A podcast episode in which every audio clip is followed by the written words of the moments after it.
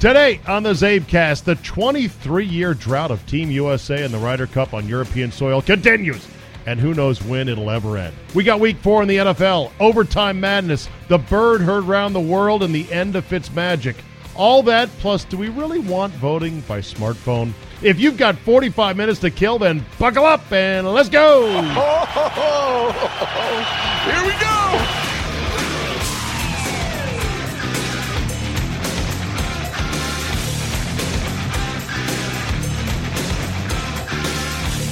Monday, October 1st, 2018. Thank you for the download. And who doesn't love a game 163? And we've got two of them today the Brewers at the Cubs and the Rockies at the Dodgers. As you people know, I am, of course, very happy for and pulling quietly without jinxing it for my friends up there in Milwaukee what a season you've had and what a run you've had to reel in the Cubs and to tie them on the final day of the regular season. I mean, it's just hard to believe. Now you've got a one game playoff where you could relegate the mighty Cubs, the fan base that invades your stadium like ants at a picnic every time you guys play them, could relegate them into a one game wild card play in or play out situation. Man, is that juicy. It's going to be fun to watch. Uh, midday on Monday. If you can't get out of work, just quit your job. Uh, I mean, like, jobs come and go. When is the next time you're going to play the Cubs, Brewer fans, on game 163 for the right to win the division and to send the Cubs into the wild card after they seemingly had the division wrapped up? I mean, this won't come around. I guarantee you this: the next time the Brewers play the Cubs in a game 163 to knock the Cubs into the wild card, it's you will you will have changed jobs. I'll just say that you will have changed jobs or retired. So I think today is a good day just to tell your boss uh, no, or better yet, say I'll be at work. I'll be at my battle station, but I the game will be on, and I will just be doing the only the most critical mission critical work from about noon until whenever the game is over. Uh, looks like Quintana versus Chacin. We'll see about that. Could be a bullpen day for the Brewers. Uh, Quintana is the best bet for the Cubs. He's got great numbers against the Brewers, and he's not on short rest. Uh, we'll see uh, what the Brewers do to oppose him. The other subplot of the game, of course, is whether Christian Yelich can go ahead and still win the Triple Crown. I didn't know that extra games counted for the Triple Crown. That a game 163, those stats get piled in. Now, batting average, Yelich is comfortable there. He's got a 13 point edge over Scooter Gennett, so that's done. Home runs, Nolan Arenado homered twice on Sunday, so he now leads the NL with 37. Yelich is tied for second with 36. And Aguilar is 35, so there's a lot of complications there. It, it's too much to ask for Yelich to have two home runs to get to 38 en route to the Triple Crown as the Brewers win this game. Like, that would, you can't ask for that, can you? I mean, maybe you can. Be incredible. RBI Yelich remains two behind Javi Baez, now tied with Arenado. Again, I think if the home runs happen, the RBIs will take care of themselves. Either way, the Triple Crown will be nice. And by the way, he'd be the first NL guy to do it since 1937 when Joe Ducky Medwick of the Cardinals did it back then. Uh, Miguel Cabrera of the uh, Tigers in the AL did hit the Triple Crown back in 2012. Triple Crown, for those that don't know, uh, you got to win a batting title, home runs, and runs batted in. Tough feat to do. All right, let's talk a little bit of golf here. I guess I'll do a full recap with my golf nerds this week. I got to get, I got to put out the bat signal to get the nerds to assemble. Ryder Cup goes to Europe, and boy, do I feel stupid for thinking comfortably and for betting. By the way, it's hundred bucks down the drain. Actually, fifty bucks because Getter did buy half of my hundred dollar share. Stupid of me to think we're loaded. Tigers back, and we are loaded. Uh, that's the problem. Tigers back. Somebody made the joke on Twitter. You know Tiger Woods is fully back when he now is sucking at the Ryder Cup. 0 and 4, and not just 0 and 4, but I mean 0 and 4 and zonked out of it for the better part of two and a half days until he showed a little bit of life on Sunday. More on that in just a second. So, anyway, the U.S. gets boat raced in France by a European team that just had the combination from hell that went 4 0, Mollywood, as they're calling it, Francesco Molinari, who went 5 0 for only like the fourth time in Ryder Cup history, and 4 0 with Tommy Fleetwood. Tommy, Tommy. They were unbeatable. And they went through our team, any team we threw at them, like the proverbial shit through a tin horn. They were unbelievable. So your final match score 17 and a half to 10 and a half most lopsided victories since consecutive 18 and a half to 9 and a half victories by Europe over 10 years ago. We're getting blown out in too many of these. Now, am I pissed that the USA lost because I'm American and I'm rooting for the USA and I've had money on Team USA? No, I'm not pissed about that. I'm pissed that we yet again did not have an interesting Ryder Cup Sunday. Fuck you, Team USA, for not even making it close. And what I'm mad about is, you know, Furyk's going to take a lot of heat for this. And that's how it works. The captains always take the heat and they take the credit when they win.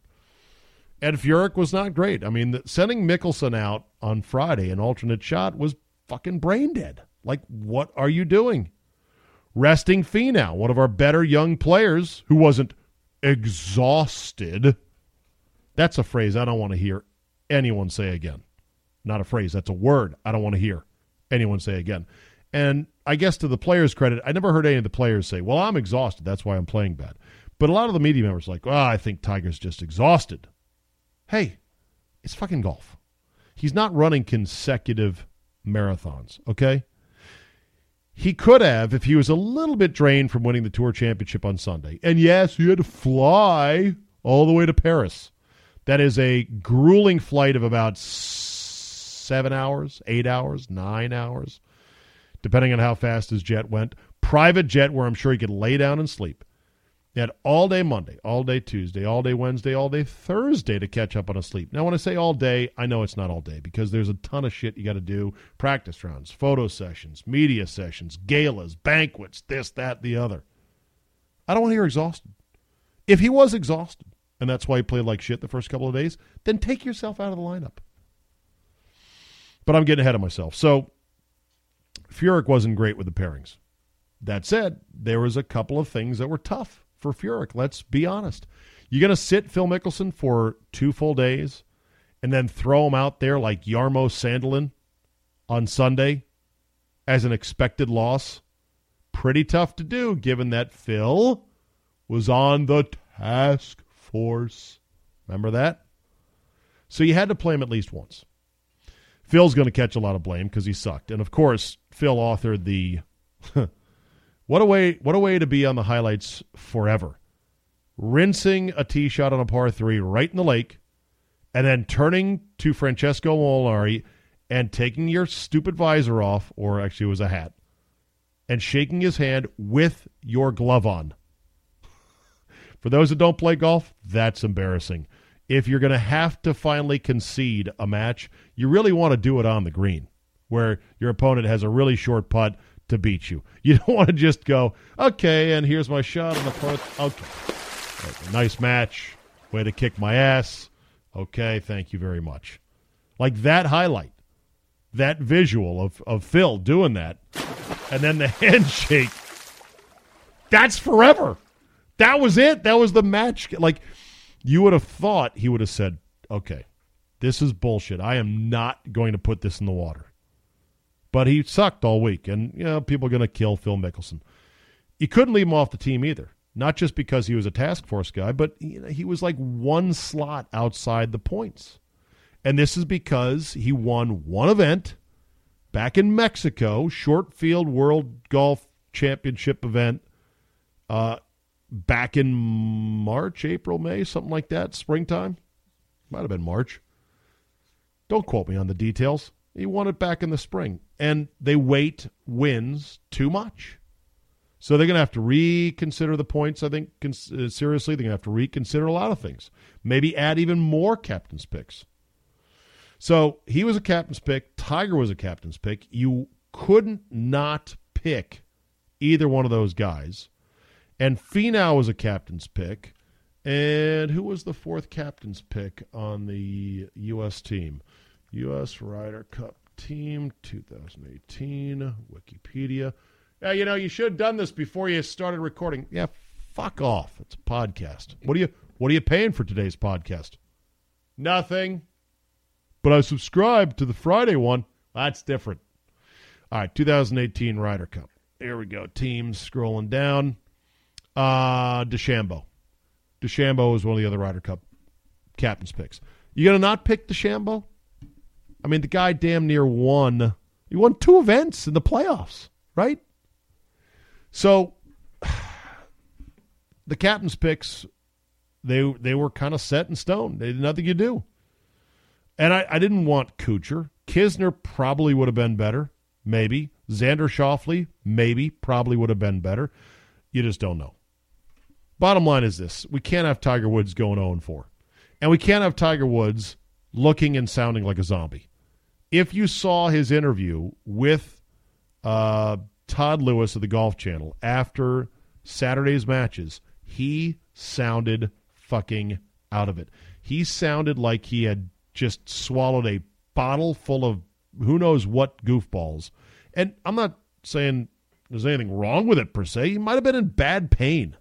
His back could have been fucked up. Who knows? But if his back was bad and he was on major painkillers and he was zonked out of it, then why is he playing?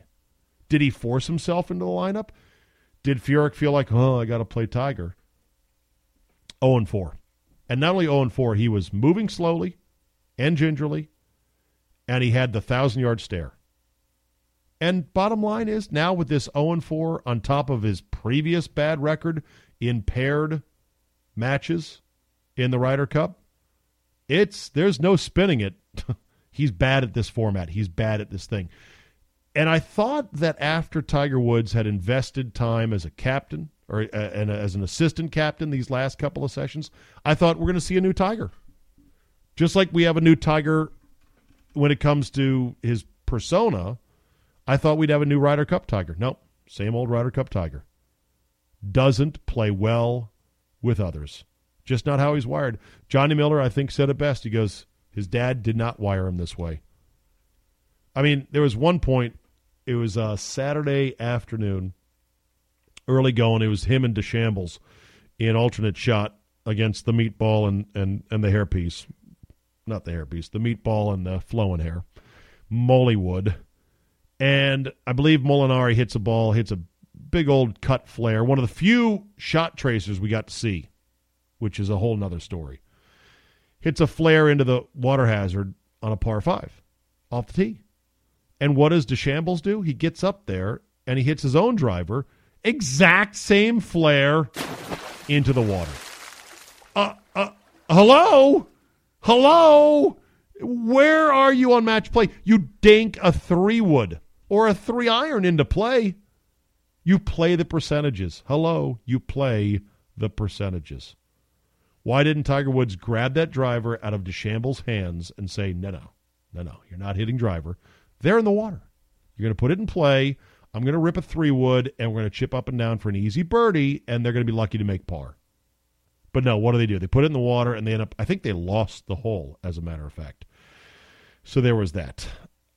I didn't like the fact that Furyk, as captain, didn't do a better job of tone setting both before the event and after the disaster on Friday afternoon. To me, Furyk should have been hammering, hammering, hammering. We are the underdog. These guys are a great team. Winning away, winning a not on your home soil is 10 times tougher. And we are going to need our best from everybody. Hammer it home, hammer it. I didn't hear any of that leading up to it. I thought our guys walked in there kind of soft, like, oh, we kicked their ass last time, and now we got we got Tiger this time. We're gonna kick their ass again. Doesn't work that way. I didn't like that Furyk kind of downplayed the fact they played like shit on Friday afternoon. Oh no, we're not worried. You know, we were three and one in the morning and zero and four in the afternoon. We're gonna, We're to try to close this gap. What I wanted Furyk to say was, "Hey, I'm not panicking, and I believe in my guys, but I've told them urgency.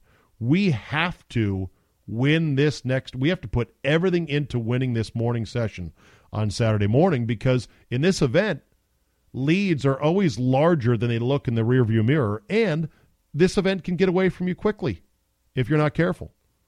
I didn't hear that tone set from him. Sergio becomes the all-time points leader. Uh, what else? Um, just look at my notes here. Uh, I love the course. The course was perfect for this. You know, the the setup of the course was revenge, and and it was strategically smart for the Europeans, who I think are straighter drivers by the numbers with their team, not in general, but just straighter by the numbers. It was a good sort of hey, fuck you to how Hazeltine was set up. The Europeans were very critical of the setup at Hazeltine, and, and I didn't like it either. It was a middle of the green Pins pins in the middle of the green, birdie fest with very little rough. And I think there was only like one water hazard. No, two two water hazards on the entire course. And this was different. This was like TPC Paris with bulkheads and tiered greens and weird fairways and a bunch of shit that could trap you and a lot of uh, a lot of rough. And I liked it. It was interesting. I mean, the fact that there was a seven seven or no, a triple bogey, triple bogey halved hole on par three. I love it. I thought it was a way more interesting Ryder Cup, even though we got our asses kicked.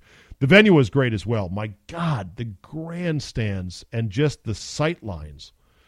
Incredible. I mean, the, the, the photos of the 7,000 seat grandstand on the first tee, which is the largest grandstand I think ever constructed in golf, incredible.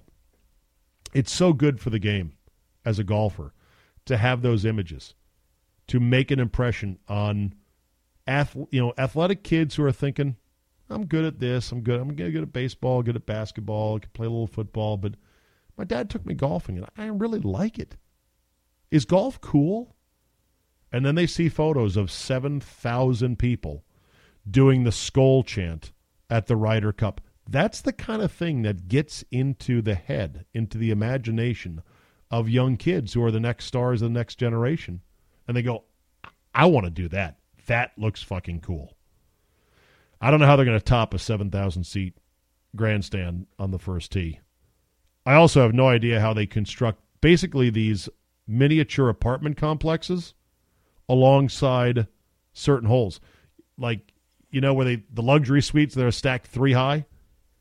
Man, whatever company does that now, they must make a mint and those those pop up apartments overlooking golf holes must cost a shitload of money for sponsors. Speaking of grandstands, first tee and the next Ryder Cup was at Whistling Straits in 2020. And oh, by the way, I am there. I am there. I am a thousand percent there up at Kohler. It's going to be great. Here was a thought I had. Very few matches actually came to 18 until Sunday at the Ryder Cup. And even on Sunday, I think only one or two went to 18. At Whistling Straits, number 18 is such an incredible hole, incredible venue with incredible, you know, seating opportunities for everybody around there. I thought they should switch the nines. Oh yeah, it you, you may think that I'm nuts or that this is a heretical thought. Oh no. I do believe behind the 10th tee and I'm trying to picture how it is at Whistling Straits. I've been lucky enough to play it more than once, but I can't quite remember. I think there is a, a fair amount of space behind number 10. You could put a massive grandstand there, and it would be great. And better yet, you could have massive galleries watching the play come through number 9, which is actually number 18, and and number 17, which is one of the great golf holes in the world Pete Dye masterpiece, a 236 yard from the back tees fright show, a terrorizing par three along the edge of Lake Michigan. You will guarantee that that hole, 17, gets played as well. Now, it won't be as high leverage, it won't be as high stakes because these would be holes 8 and 9, not 17 and 18. But if it was me, if it was my setup, I would say, you know what? I'd flip the nines to make sure that the fans get to sit around 18 and see play come through, and to make sure 17 actually gets played more than once or twice at the Ryder Cup. Now, who's going to be on the team in 2020? Impossible to tell. Who's going to be the captain? We don't know. That has not been named as of yet. Plenty of guys that were assistant captains that could be thrown into the mix. I don't. Phil Mickelson's not going to be on the team. That's a lock. Could he be captain as soon as two years from now? Maybe. We'll see. Tiger, will he be on the team? If I had to bet, I'd say no. I don't know what they're going to do the points qualifying, and I want to see him go through another year where he played 18 events and rack up the points that he did. And then another year after that, I mean, I'm not rooting against Tiger Woods' comeback. I'm just playing the odds. I, I have a hard time believing he'll make the team on points. Now, what if he doesn't make the team on points, and what if he is somewhat close? Will he be a captain's pick again?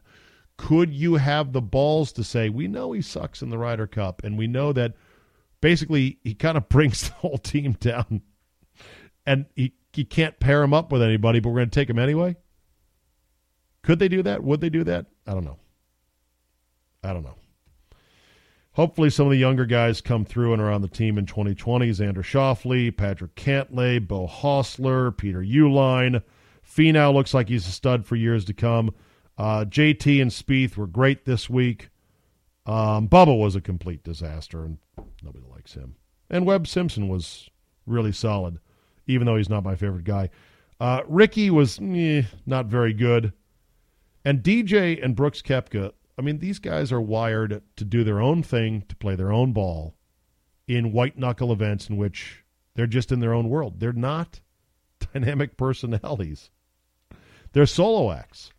So either you pair them together or I don't know what you do. But there you go. Ryder Cup. T- TV coverage sucked. I mean, no shot tracer almost. I mean, there was shot tracer on a couple of holes. That was it. It's disgraceful. I had somebody who knows a thing or two about television say that they the units are very expensive, and NBC just they have a budget, and they're not going to spend a lot on shot tracer. Fox, meanwhile, trying to make their mark in golf and television, they spend for shot tracer everywhere. So boo NBC for that. Also, how many times did you hear the phrase from Dan Hicks or somebody? This was just a moment ago. It's like, hey, you know what? Uh, while you were watching uh, Dustin Johnson spend two and a half minutes lining up a chip shot, this big thing and that big thing happen in matches that we have barely showed you all day long. Boo. And why can't we just pay for an app? Why can't we just pay for a pay per view where you can just punch on your app or on DirecTV any match you want? Hell, I'd love it if there was a shortcuts version of every match that showed every shot with shot tracer so I can see, ooh, Rickie hit a snap hook here. Ooh, so and so did this. Because I'm a golf nerd. Damn you people, this is golf! Congrats to Europe, jerks. All right, that's enough about golf. Let's talk National Football League. What a week it was. And by the way, yours truly, my 50,000 star lock of the new solar calendar, the Patriots minus a mere six and a half, came moonwalking home with an easy victory. Kind of had the league kind of wired this week. Uh, I don't know what my official record is. Sally will have it for me uh, this afternoon on 980, but still, pretty, pretty good. What a week. What a week. What a week. Earl Thomas's finger. We got Doug Marrone's chart. We got Frank Reich's swagger. The Fitz magic is gone. We had three overtimes and almost three ties. And I had yet another blistering complaint with DirecTV and the stupid NFL blackout rules. But more on that in just a minute. All right, let's start with the. Uh, let's go through the games here. We'll start with the Patriots first up. Patriots roll over the Dolphins, thirty-eight to seven. The reported death of the Pats dynasty premature, as I said it probably would be. Hello, Sony Michel. 25 carries, a buck 12, and a touchdown for the Patriots. Uh, Ryan Tannehill stunk. 11 of 20, 100 yards plus an INT. Miami was terrible converting on third down. They were held to three out of 11 on third down, only had 172 total yards. Patriots had one of those drives to end the first half 15 plays, marching downfield, capped off by a Phillip Dorsett beautiful touchdown grab. Uh, Josh Gordon did play in this game for the Pats, two catches, 32 yards. Gronk left the game in the third quarter with a right ankle injury. We'll know more on that today. And Frank Gore for the uh, Dolphins became the eighth running back to play in 200 games. So the Dolphins now fall to 3 and 1. They're no longer unbeaten, and the Patriots are 2 and 2. Dolphins by the way are at Cincinnati next week. Uh, Patriots on a short week. They host Indianapolis on Thursday night. In Atlanta, AJ Green did it with 7 seconds left. Bengals 37, Falcons 36. Dagger dagger in this game. Matt Ryan had a huge game 419 yards, three touchdowns, no interceptions, and nothing to show for it. Julio Jones at a buck 73. It was the Bengals in a back and forth game scoring with five seconds to go. Giovani Bernard had 69 carries, uh, 69 yards on just and two touchdowns in the game. The big news, though, Tyler Eifert, gruesome broken ankle. He is out for the year one of two major broken legs among star players on this particular Sunday. Falcons have now scored 30 or more points in the last three weeks, and they have not won a game, or they've won. They've gone one and two in that span. Uh, Bengals have played three of their four games so far on the road, and they're three and one out of the gates. Good start for them. They now get six out of eight at home. We'll see if the Bengals can keep it up. Side note in this game, this was weird. Jimmy Carter got a birthday cake from Arthur Blank and the Falcons. Everyone out there know how old Jimmy Carter is? Take a guess. 94 years young. Happy birthday, Jimmy Carter. As Abe Pollin once said, Where's the cake? Bring it. Bring out the cake. Hold on. There you go. Where's the cake? Bring the cake in. Bring the cake out, indeed. Jaguars roll up on the New York Jets 31 to 12, and Doug Marrone has a chart. So leave him alone with his chart, will you? up 31 to 12 after having just scored with 27 seconds left. Doug Marrone goes for two. And people are like, hey, what's up with that, man? And he's like, uh, the chart says go for two. It's like a guy at a restaurant who is stuffed. You know, you've been to a nice restaurant, you're not paying for the bill, it's client. Uh, you're a client, and the boss, you know, the you, the, the the people that are taking you out, they're paying for it. So you've stuffed yourself.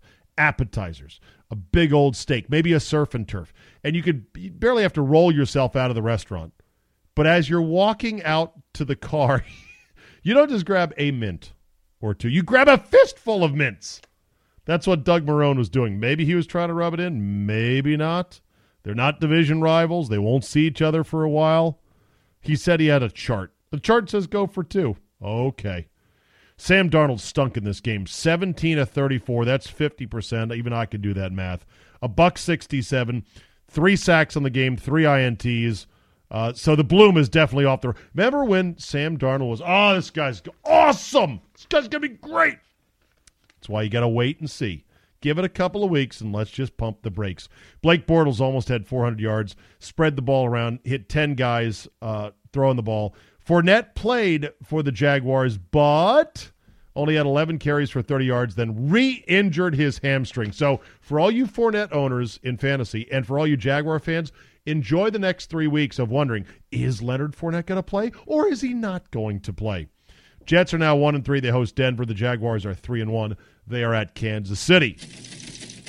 The Tennessee Titans stuck the dagger right in the neck of the Philadelphia Eagles in overtime. Man, this made my bye weekend as a Redskin fan. It was so great to see 26 23 your final in overtime with just five seconds left. Mariota to Corey Davis for the game winning touchdown. The Titans converted on not one, not two, but three fourth downs in that overtime. They even had Ryan Succop on the field to try what would have been a game tying 50 yard field goal, but Mike Vrabel said, nah, let's go for it instead.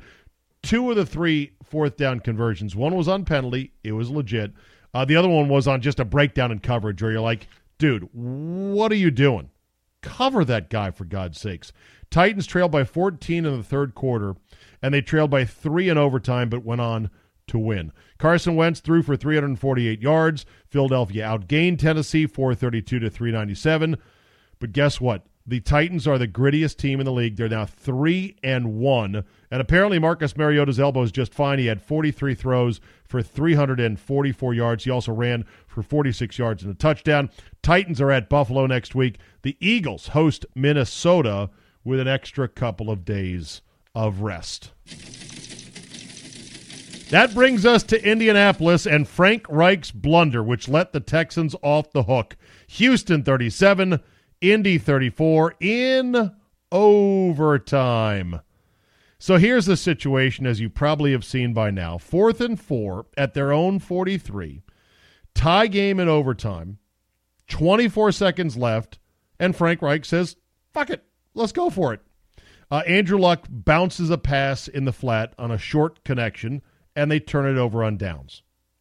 After the game, Frank Reich bragged and said, I will go for that on 10 out of 10 times. We're not playing for a tie. Okay, but here's the thing.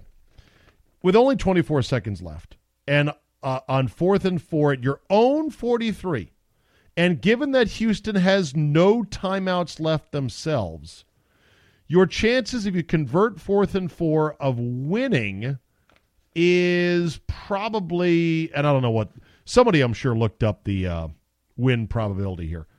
I'm going to just ballpark it like 25%. You, you yourself have to get another 20 yards or so comfortably to get in range for a field goal to win the game. With, I'm not sure how many timeouts they had themselves, but you got to get 20 yards in about 24 seconds. Not too likely. All right. And then if you turn it over on downs, which they did, all it takes is one pass for the other team to get in field goal position to beat you. And a tie, while tough guy coaches like Frank Reich may, you know, spit it out of their mouth like it's poison. we don't play for ties. Remember, ties are half wins. And oftentimes, half wins separate you from other teams when it comes to the playoffs. And given that te- given that Indianapolis is not that strong of a team, team they cannot run the ball by the way. Uh, they had let's see 41 yards rushing in this game. Andrew Luck was sacked four times. They are a completely one-dimensional team relying totally on Andrew Luck. That half win, that half win late in the year, as disgusting as it is to tough guy coaches on the podium, could have been very useful. I would have preferred if Frank Reich said, "Look, it was a calculated gamble. I thought we could have get a, I thought we could have gotten the first down. I wanted to play for the win. We were being aggressive. It didn't work out. I'll live with that though.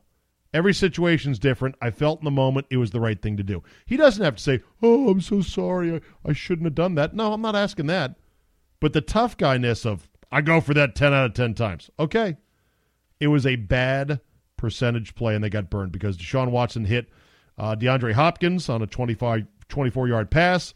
No timeouts. Game winning field goal. Kaimi Fairbairn. Uh, J.J. Watt had two more sacks. He is now the second fastest to 80 sacks in NFL history. I know what you're going to say. Hey, how about that? Just a stat. And Adam Vinatieri is now the king of NFL kickers. He recorded his 567th made field goal. Hey, how about that? Okay, I'm just giving you the stats. Andrew Luck, 62 passes, 464 yards, four touchdowns, no INTs, and a big fat loss. The Colts are one and three. They're at New England on Thursday night. The Texans are now one and three. They host in-state rival Dallas. Meanwhile, in Chicago, Ryan Fitzmagic, more like Ryan Fitztragic. Boo! Boo! All right. Everyone has been doing the Fitz tragic thing, but okay, fine. I had to do it. The Bears demolished Tampa Bay 48 to 10 your final score, and it was a 48 to 10 where you say game wasn't even that close. Mitch Trubisky threw for six touchdown passes. That is a new personal best and one off the NFL record for touchdown passes in a game. The Bears led 38 to 3 at halftime and then basically cruised home in the second half. Trubisky uh, 354 yards, 19 to 26. It, it was so bad for Fitzpatrick. He was 9 of 18 and one touchdown, three INTs that Jameis Winston came in. Winston still threw two picks in relief when it was garbage time. Oh, yeah, Khalil Mack had a strip sack in the first half. He now has a sack and a forced fumble in all four games this year. It's just so stupid. The clown suit that Jon Gruden is wearing on this one continues to grow and grow and grow. And once again, let's see. The Buccaneers played Monday night, plus they had to travel. Mm, trouble. Tight end OJ Howard left with a knee injury. No word on how bad that is. We'll find out more today. Buccaneers fall to two and two, as now I think the Jameis Winston era is back in play in full force. I, like many other idiots, played Fitzpatrick saying, eh, the matchup sucks. I understand that. The Bears have a great defense, but you know what? Even if the the, the you know Tampa Bay Buccaneers fall behind quickly, they'll throw a lot. So from a fantasy standpoint, it'll be fine. It was not fine. So now I'm stuck with Ryan Fitzpatrick. I'm, I'm going to drop him, obviously, and find somebody else, and uh, it's a complete mess. Tampa Bay is two and two. They have a bye. Chicago is three and one, and they too have a bye. Meanwhile, down in Dallas, Zeke Elliott and the Cowboys escape the Detroit Lions 26 to 24. Brett Maher with a 38 yard field goal with zeros on the clock as the Cowboys get past the Lions. A massive day for Zeke Elliott. He had 240 all purpose yards, ran for a buck 52 on 25 carries, had 88 yards receiving on four catches, but most notably, it was a 38 yard connection from Dak to Zeke in the air that set up the game winning field goal. They showed a dispersion chart of every uh, every Zach or, or every Zeke Elliott catch as a Cowboy in his year and a quarter, and it was a joke because there's all these dots that are either five yards behind the line of scrimmage or five yards in front of the line of scrimmage or beyond the line of scrimmage, and then there's one dot, 31 yards downfield. That was the pass they completed to set up the game-winning touchdown. Detroit took the lead on a sweet Golden Tate touchdown. He had a monster day, eight catches, buck 32, two touchdowns. Can I, maybe I'm not the only one saying this, but Golden Tate is the most underrated badass wide receiver in the NFL. Am I right on that? I mean, he's perennially underrated. And it was not enough to win. Uh, Dak also saved the day because he uh, got sacked, recovered his own fumble late on that game winning touchdown drive, threw the ball out of bounds. Oh, yeah, the game winning touchdown was set up by a roughing the passer penalty on what was a late whistle or a confusion as to whether a guy was down or not. This league continues to be so infuriating. Terrance Williams for the Cowboys, Terrance Williams for the Cowboys was a healthy scratch for the first time in his 6-year career. Detroit falls to 1 and 3. They host Green Bay this week. Dallas is 2 and 2. They are in-state rival the Houston Texans. Green Bay blanks Buffalo 22 to nothing in what I told you people was a double error of recency game. Not only did I say this, but Mr. X said this as well. Double error of recency. Ooh, the Packers played like shit and lost to the Redskins. Ooh, the Bills played great and beat the Vikings.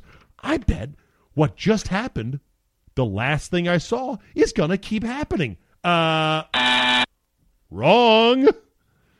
Green Bay with their first shutout since 2010, and I will allow an eight year since stat because eight is close to 10. My, you know my rule on since stats.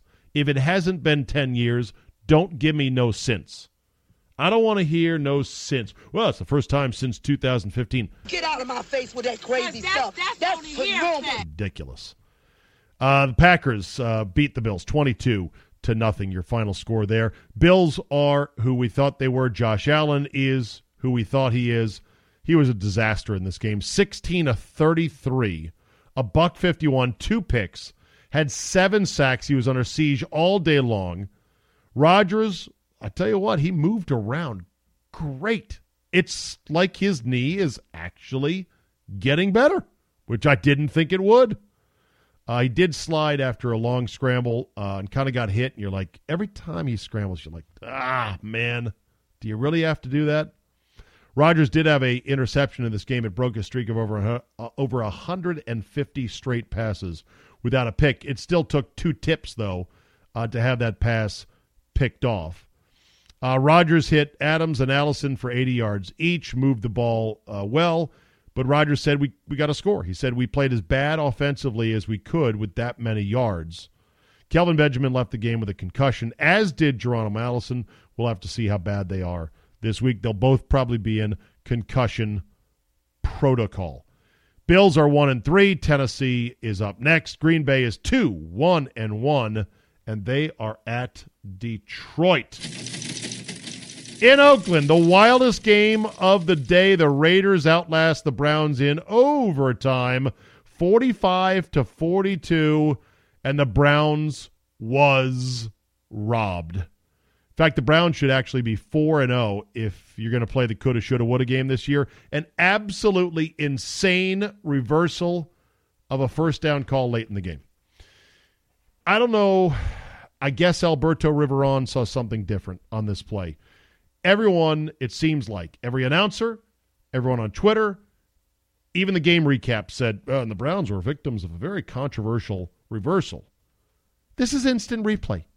This is what you instant replay fanatics say. We, we got to have it in case a bad call determines the outcome of a game. This was a horseshit reversal, and it determined the outcome of a game. It fails almost as much as it succeeds, and it should have a failure rate, instant replay, of almost zero. Instant replay should work 97.2% of the time and maybe 2.8% of the time where there's just a weird interpretation of something. This was a travesty. Oh, and there were several other bad calls in the game. Two quick whistles. Marshawn Lynch might have had a, a big run negated by a quick whistle. Uh, there was a complete joke of a roughing the passer call against Cleveland in this game.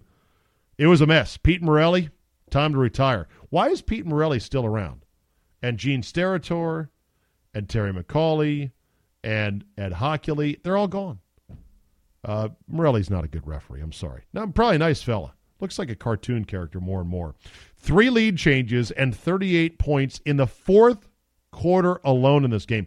Derek Carr had four touchdowns and the game tying two point conversion with 30 seconds left to Jordy Nelson. Quick aside Has anyone calculated the percentage success of two point conversions when a team needs it to tie the game? in the last two minutes of the fourth quarter? Has anyone? Because I swear to God, it seems like whenever a team has to have a two point conversion to tie the game, they get it. Almost always. Uh, and if not always, it's like 90%. Just what it seems like. Marshawn Lynch had a big game 20 carries, a buck 30. I'm surprised. This is now year two of the Marshawn Lynch in Oakland revival. I thought he was done from the minute he set foot in Oakland, but he obviously can still get it done. Browns were up 12 at one point in this game, and excuse me, Browns were up 14, and then they were down 12, and then they took the lead again before coughing it up in overtime. What a game! Oakland wins. Chucky's first win says it feels like uh, a uh, hundred years since he last got his first uh, last get last got a win in the NFL. Raiders are one and three. They're at the Chargers in L.A. next week, and the Browns are one two and one. They host Baltimore in Seattle. The Seahawks, or excuse me, in Arizona, the Seattle Seahawks beat the Arizona Cardinals 20 to 17 on a Sebastian Janikowski 52-yard field goal at the gun. Okay, now that that's out of the way, not the story of the game. Not even close. And this is going to be something that's going to be talked about all week in sports radio. And you know what? It's actually a very good, interesting story. Oh, there's going to be a trillion hot takes on this.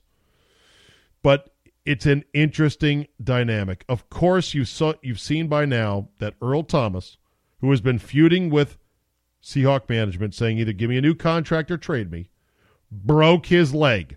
Bro- broke his leg and is out for the year. Did it defending a touchdown pass late in that game. as Earl Thomas was being carted off the field, instead of taking the platitudes and, and you know, all the Cardinal players were kind of patting him on his shoulder pads, giving him, you know, well wishes, another fallen soldier in this game that we love, we all love so much, the NFL. Instead of kind of taking those platitudes, he just is ignoring all them, and then as he's being driven off the field, flips the bird to the Seattle sideline. Wow. I can say this, and you can say this, because you have watched the NFL as long as I have, many of you, some more than me. In your life, have you seen anything quite like that? Now, was it justified? Hmm. Hmm. Hmm. hmm. Depends on who you ask. Depends on your position on this whole situation. You could say that this is exactly why the Seahawks were right to not give him a new contract because he is approaching the end of his prime years, if not there already. And while he may have some usable years left, they don't want to pay uh, they don't want to pay for those years even at the current rate much less they don't want to pay for those years at a premium rate. So, in a way, you could say, well, Seattle right. On the other hand, you can say, this is why the players are going to have to go on a serious strike the next time the labor deal is up. But guaranteed contracts are never going to happen in the NFL. What the Players Association needs to do is they need to do shorter contracts for star players, and they need to get rid of the franchise tag and all the other tags as well. Shorter, and, the, and, and they also have to get rid of the long contracts that are tagged to players to start their careers. You can't have four year mandatory rookie contracts and five years of control for players who are first round picks. Problem is the union they don't want to go for bat for they don't want to really go for go to bat for guys who are not yet dues paying union members, and that would be rookies. And so they're not going to fight really hard to knock down the number of years that rookies have to be under contract to their first team. But the key to getting paid in the NFL is simple. I mean, it's simple, but it's still it's still hard. It still involves risk. It's multiple short contracts. Because the shorter the contract, the more it's going to be guaranteed. And the more times you can be a true free agent with no tags whatsoever, the better the chance that a bunch of teams are going to get hot and horny to sign you for a whole lot of money. And that's what, you know, it's going to be tough to do because that's three big things that they're going to have to push for. Well, two big things collectively bargain. One is shorter length of contracts for rookies, getting rid of all the other tags, and franchise tag and all the other tags, and then you're going to have to have players who have the discipline to go, I only want a two year deal because that's all I want because I, I want to be a free agent again after two years. Ideally, good players should sign three two year deals in their first six years of the league. But this is going to be talked about, and deservedly so. I mean, it's, uh, I know Rodney Harrison, who once broke his arm in the Super Bowl, came out on Sunday Night Football and said, I hate to see this. This was not good. There are young players on that Seahawk team that look up to Earl Thomas. Not a good look. Rodney Harrison, for what it's worth. Oh, yeah. Uh, anything else in the game? Josh Rosen made his first start as a rookie. He was bad. 15 to 27, a buck 80, and one touchdown, no INTs. Maybe he was better than just that. I didn't see a whole lot of the game, but his numbers weren't great. Chris Carson did not play this game. Mike Davis, the third year pro out of South Carolina, had 101 yards, two touchdowns, says, I've been waiting for this week, waiting for this day for a long time, says he believes he could be the starter there. Uh, but the story of the game was, of course, Earl Thomas and the Bird. Sam Bradford was inactive in this game. Mike Glennon was up, so that'll make my boy Sally really happy. Otherwise, though, Cardinals fall to 0 4. They're the only winless team in the NFL now that the Raiders have won and the Seahawks improved to two and two. Seahawks host the L.A. Rams, and the Cardinals are at San Francisco. The Saints win without a big day from Drew Brees. Now that's weird to say, isn't it? New Orleans 33, the New York Giants 18. Alvin Kamara was crazy. 19 carries, a buck 34, three touchdowns, including a 49 yarder. He totally outshone Saquon Barkley, only had 10 yard 10 carries for 44 yards. Drew Brees did not throw a touchdown in this game. I repeat, Drew Brees did not throw a touchdown in this game. Michael Thomas only had four catches, and the Saints won going away. It helps the Giants' offense is still hot garbage. Struggling again, didn't score 20 points, one of the lowest scoring teams in the league. And Taysom Hill. Taysom Hill is amazing. He did like returned a punt, had four carries, threw a pass, and had a fake punt for a first down in the first quarter. The balls on Sean Payton sometime sometimes just totally impress and amaze me. First quarter game, and Sean Payton says, "Oh, we're at our own 35. Let's call a fake punt. Why the fuck not?" Uh, the legendary Mike Westhoff with uh, the trick play that worked out beautifully, and on the play itself, uh, the Giants even sniffed out, "Hey, this looks like a fake." They still couldn't stop it. Odell Beckham had an okay game. I think he had about 80 yards uh, completions, no touchdowns, or 80, 80 yards receiving on about six completions. He did have to get an IV at halftime. The New York Giants fall to one and three. They are at Carolina next week, and the Saints are now three and one. They wait my Washington Redskins off a bye on Monday Night Football down in the Big Easy. In LA, the Chargers beat the Niners, but only by two. They were 10 point favorites, 29 to 27. They had to rally to do it. Chargers fell behind 17 to 6 before the half. Then they scored 20 unanswered. CJ Beathard, eh, he was okay. 23 of 37, 298, two touchdowns, two INTs. Philip Rivers, 25 of 39, 250 yards, three touchdowns for him. He did pass John Elway for eighth place all time in NFL yardage. Melvin Gordon had a big day, 15 carries for a buck four. And is there a better bargain tight end than George Kittle? Six catches, a buck 25, and a touchdown. Side note in this game, the Chargers missed another extra point. They've now missed eight extra points since last year. That, of course, is number one in the NFL. Niners fall to one and three. They're home against Arizona. The Chargers are two and two. They host Oakland. And finally, the Sunday nighter. Holy shit! Maybe Joe Flacco is actually good. I won't call him elite, but maybe he is good. The Ravens handle the Pittsburgh Steelers rather comfortably, 26 to 17 your final score.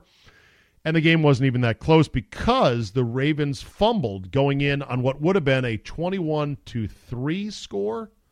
Yes, it was going to be 21 to 3. They fumble at the goal line. Pittsburgh rallies, they come back down, they kick a field goal to make it 14 to 6. Game kind of stayed competitive, but the Ravens were the better team by far. Joe Flacco had 42 throws, 363 yards, and two touchdowns. One of those to John Brown. Another deep strike. That guy can move. Three catches for John Brown, a buck 16. Steelers could not run the football. Uh, James Conner, nine carries for just 19 yards. Baltimore improves to 3 and 1. They're at Cleveland in the Art Modell Bowl 1 for this year the first of two installments. And then the Pittsburgh Steelers are one, two, and one. Uh, and they host. I put Pittsburgh down. I don't know who they host. I'll have to look that one up. If I close my browser here, ah, you know what? Do you really want me to look this up live on the podcast here? I did all this work. Are, are you happy with the work I did here? And I'm going to get you this NFL schedule 2018 week number five, right? That'd be week number five. Okay, I'm one click away. I uh, hope you're enjoying a nice sip of water or a cup of coffee here. Uh, the Pittsburgh Steelers, Pittsburgh Steelers are home against the Atlanta Falcons. And that finally brings us to tonight's game, the Monday Nighter. The Chiefs are three and a half point road favorites at division rival Denver. Total is 54 and a half. Kansas City comes in with the league best offense, averaging 39.3 points per game. Last year, Denver saw Patrick Mahomes in week 17 once Kansas City had clinched everything. And Von Miller said after last year, he knew this kid was going to be special. Von Miller does have four sacks on the year. Uh, that is tied for the league lead. Can Mahomes keep flinging it on the road Monday night? Mm. Yes. I'll take the Chiefs minus the three and a half against the Denver team. Case Keenum will probably put up big numbers. Let me take the over, too. I know I'm, I'm taking the road favorite and the over 54 and a half on Monday Night Football. Normally, combo meal number one for the degenerate drive-through is taking the home team and the over minus the points on Monday Night Football. I'm taking the road team and the favorite and the over on Monday Night Football. I know it's embarrassing, isn't it?